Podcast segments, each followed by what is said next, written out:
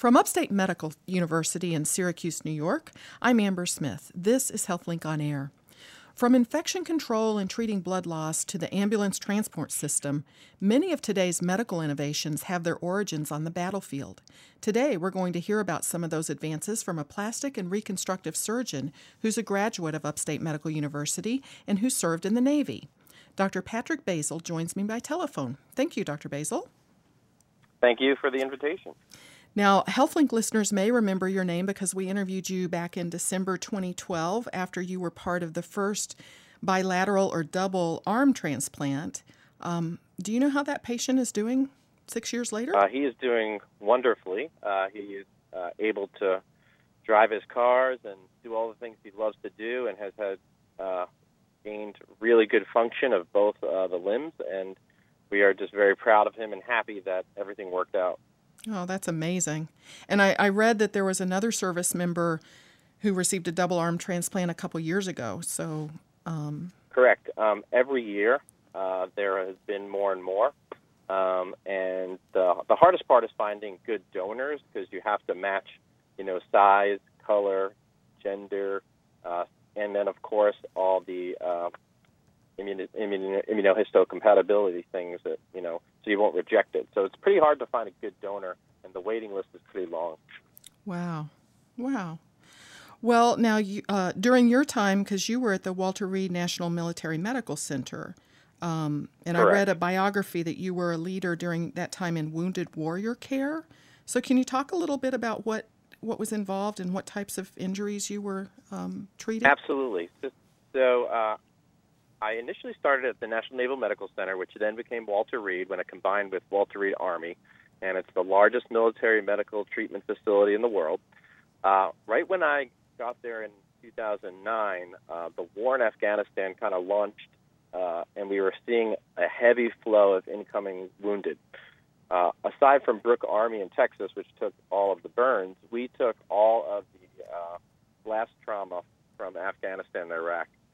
And the interesting thing is, people uh, were surviving these horrific uh, explosions more than they were in previous years because of improvement in body armor and um, forward surgical teams and, and advancement and many different things. So when they were presenting to us for reconstruction, uh, we were really having to think outside the box and how to recreate the algorithm for treating them. So uh, myself, alongside two or three other amazing surgeons, really kind of rewrote the book on uh, wounded warrior care and, and uh, military treat, uh, treatment of military wounds. Uh, and we were, we had the opportunity to travel around the world and share our, our data and our experience with uh, people all over. Wow. Wow. So are we still, uh, or, or, is that um, uh, Walter Reed still receiving most of like blast injuries from any, well, yeah, any Walter of... Reed still is the primary receiving uh, treatment facility. However, the number of wounded has gone way down um, in the past few years as the amount of active campaigns uh, has has stopped. So uh, now we will see, you know, your your your kind of accidents and other things that happen over there. But we are not doing as many active uh, combat missions as we were, you know, between really 2010 and 2013. Okay. Well, you recently uh, were in Syracuse visiting the upstate campus to give a lecture about the medical lessons that come from the battlefield. So let's talk. Absolutely. Let's talk about what we've learned from, and this goes back decades, centuries. Oh yeah, uh, centuries. So you know, back in, um, uh, and I really loved your intro because you said most, of, a lot of our uh, advancements in medicine happened during the time of uh, war, and it's absolutely true. From blood transfusions to the trauma system to penicillin, uh, those all were kind of the result of having to keep people alive and pushing research and development. So, um, what has happened mostly in the past recent years, uh, you know, from the time of Vietnam and Korea, with uh, I'm sure you remember the show MASH. That started uh, having really surgeons right on the front line being able to patch up wounded uh, service members right when they get hurt, and then kind of get them back home to, for definitive treatment.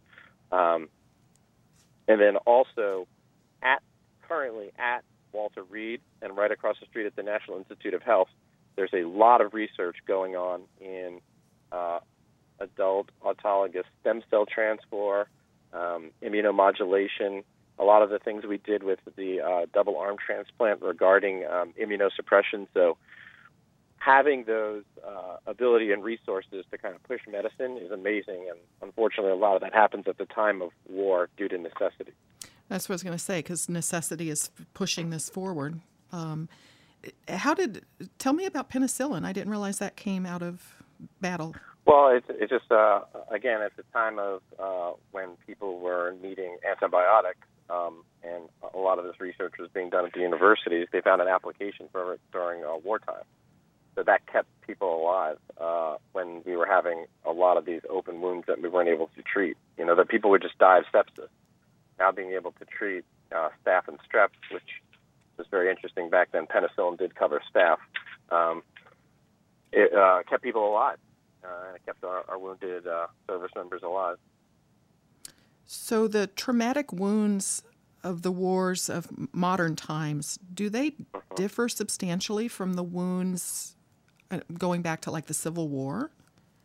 Because the, the weapons are different. Uh, and even, well, even as much as far back as uh, Vietnam, because the uh, well, first off, people are living right instead of being blown up in the Civil War or even World War One, World War Two, where they would bleed out on the battlefield.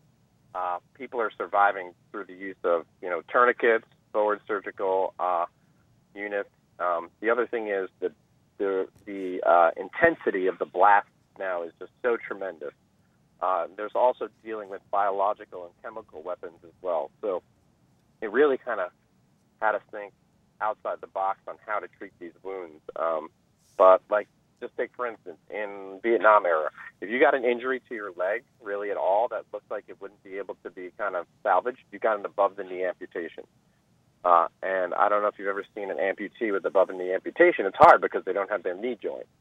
Mm. Now, if we have someone injured and they have the knee joint intact, they're they're going to save vital components to uh, keep them as a below the knee amputation. And when they get back to Walter Reed, we'll do what we call a flap surgery, where we move tissue from one part of the body to their lower extremity to keep the length. And now there will be a below the knee amputation and be able to do much better. So that's something that's absolutely different than what was done even as far back as in the um, late 1900s. So you you talked like bleeding out on the battlefield, but um, did tourniquets? Did that did tourniquet use come out of wartime Correct. too? So, okay. Well, yeah. Well, I mean, tourniquets have always been used, but there have been uh, other type of, um, you know, I guess more liberal use of tourniquets because uh, than in the civilian sector, where I think people were nervous using because they didn't want uh, to potentially lose a limb, but it's about saving a life, and so. There have been other things such as uh, the ma- MAST pants or the military anti-shock trousers, which someone who they had a very horrific injury and was losing a lot of blood, you slip these pants on and you kind of uh, increase the pressure and it sort of shunts all the blood toward the core to keep the blood in the brain perfused. Uh, so those were definitely came out of the um, military time and, and have been used in civilian sector as well. Okay. You're listening to Upstate's HealthLink on Air. I'm your host, Amber Smith, and I'm talking with Dr. Patrick Basile. He's an Upstate graduate who served in the Navy and recently received an Outstanding Young Alumnus Award. And we're talking about the lessons that come from the battlefield. So let's talk about um, hospitals and hospital ships, because the Navy has ships that are hospitals, right?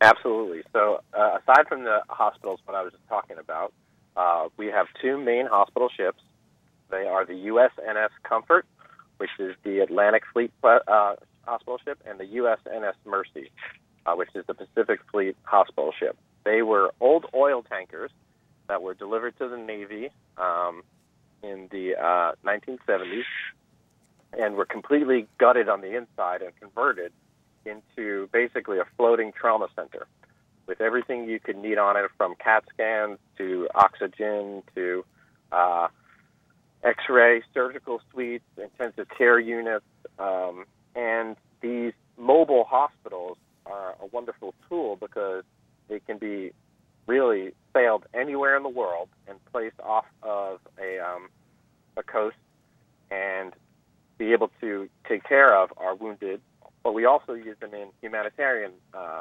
missions, such as when the awful earthquake hit Haiti. A bunch of uh, shipmates sailed down to Haiti, parked off the coast of Haiti, and they would uh, helicopter and, and boat wounded people out to them. And um, it's a, just an amazing tool. Uh, and it, the, the, the most amazing thing is that it can be fully underway in about three days. And Wow. you can bring a floating hospital ship directly to uh, an area of conflict. So, So, uh, they are a wonderful tool. do the uh, patients come there to be stabilized, or do they recover there as well? They can recover there as well. Uh, there's a whole intensive care unit. There's um, there's thousands of beds on, on board, and so uh, a lot of them come there to get uh, life-saving uh, surgeries. Uh, right now, in, in fact, as we talk, uh, U.S. Um, USNS Comfort is in South America. I think it might be in Peru, uh, and they are doing amazing humanitarian work, doing cleft palates, cleft lips, people with congenital deformities, burns, and things like this. So they are on a continuing promise, which is a uh, a sort of a voyage they take every other year to go down to South America and offer humanitarian assistance to countries that don't have uh, the resources. Oh, interesting. All right. Well, let's look ahead a little bit. You mentioned, you know, biological and chemical warfare. Um, are there things that you think we'll learn from from that type of battle that will apply to civilian life? Well, I- you mean you're saying uh, chemical warfare in particular? Or? Right. Or biological? Yeah, I um well, I think you know the interesting thing is I think a lot of what we know they've been working on for years already.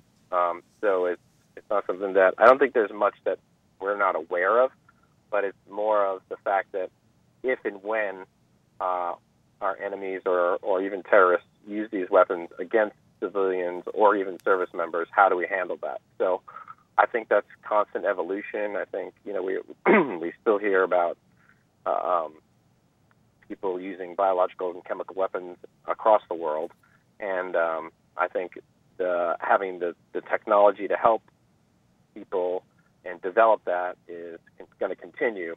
Uh, it's all about being very prepared, prepared for anything, and I think that's what um, our country really excels in is that we um, are almost always ready for any type of conflict, and uh, we're able to help others around the world who don't have the resources or uh, technology to do that. Yeah. Okay. So it, it it's not going to be something that surprises us. There's people already working on on how to how to combat Correct. some. Okay. Absolutely. Well, let's talk before before we end about the sort of the future of plastic surgery, reconstructive surgery. Um, where do you see that headed? So I think uh, it's going to be in regenerative medicine. Um, I think it's going to be when uh, you need a kidney or you need an organ or even tissue fixed uh, from a burn or whatever that you're we're able to harvest your own cells and then grow your own organs and own tissue uh, that are specific to you.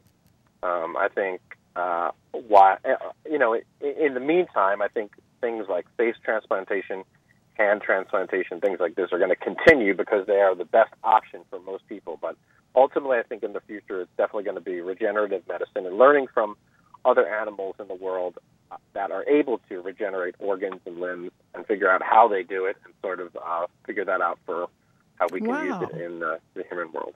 Now, I've heard that the liver regenerates. Do other organs regenerate on their own?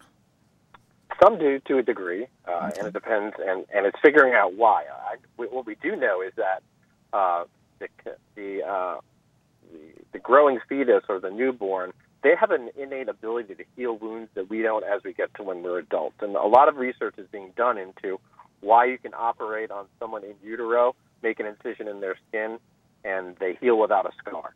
You know, so it's, it's things like that that we are trying to figure out how and why. So, uh, but I think the you know the big thing is people who need organs like um, solid organs like heart transplant or liver, kidney, things like that. I think that's going to be the uh, on the cusp of uh, the upcoming research. Wow, something to look forward to. That's interesting.